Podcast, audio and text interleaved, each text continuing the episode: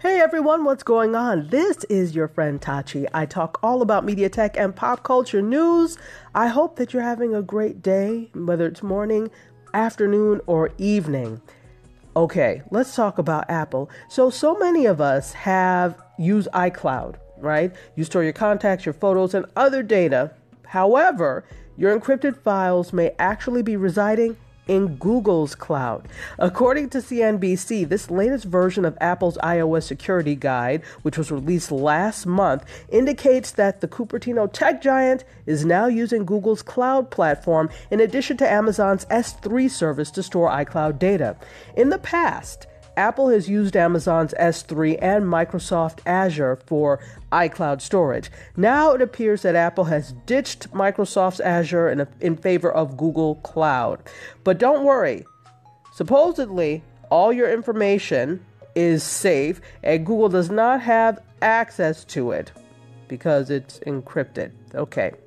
So, Apple wrote in this document each file is broken into chunks and encrypted by iCloud using AES 128, a key derived from each chunk's contents that utilizes SHA 256, whatever the hell that means. in any case, they first heard rumblings of this back in 2016 that Google had gained Apple as a cloud customer, but this is the first time that Apple has confirmed their use of Google Cloud for iCloud storage. Apple isn't the only Google uh, isn't Google's only big name uh, cloud customer though. Spotify also uses it as does Snap and PayPal. They all rely on Google Cloud services as well. So Apple offers users, if you're an Apple user, you know you get 5 gigs of free iCloud storage. After that, you get charged 99 cents a month for 50 gigs, 2.99 a month for 200 gigs, or 9.99 a month for 2 terabytes. Interesting. Okay, well, that's it. Apple uses Google in addition to uh, Amazon's S3. In case you didn't know, now you know. Hope you're doing well. Cheers. Hello, everyone. Time for another Mediascope brief. And this time we're talking Airbnb. They've introduced six major changes as they're trying to propel themselves into the mainstream. So think about it. I don't know if any of you have ever stayed at an Airbnb, but I have, and it's been a great experience.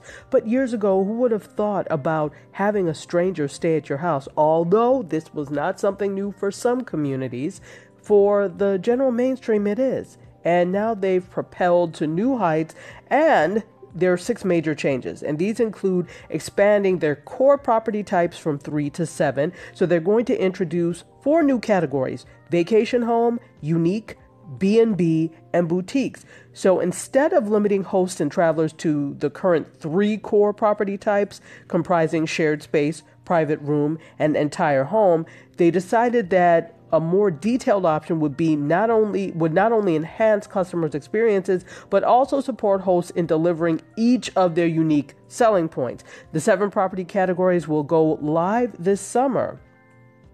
Also, the introduction of Airbnb collections, where travelers can select homes based on occasion. So, two broad categories for that Airbnb for family and Airbnb for work.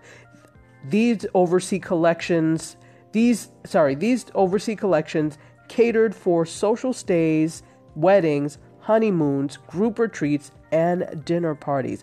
And then also you've got Airbnb Plus with homes that are personally verified for quality, and that's a premium tier. So if you're seeking a level of excellence and comfort and peace of mind, Airbnb will launch this, and it's going to begin with 2,000 homes across 13 cities where these Airbnb Plus hosts have been inspected and verified in person against a 100 plus point checklist covering cleanliness, comfort, and design. They also have beyond Airbnb to offer custom design trips, and they're that's actually pretty cool. They're looking to offer you trips that include some of the finest homes and personally tailored travel experiences. So, in a sense, like an ad hoc travel agency. So, two more left. Added benefits to its Superhost loyalty program. They have 14 fresh benefits such as increased exposure, custom URLs, and exclusive perks on smart home products that are arriving for those under the program. And then finally, a super guest loyalty program. So, Airbnb's most outstanding guests will be offered a brand new guest membership plan later this year, and it's going to come with perks across whole trips. This will initiate this summer as a trial involving 10,000 guests before rolling out to the wider community at the end of this year. So, Airbnb is trying to step up their game. Let me know what you think about it. It could be quite interesting. Cheers.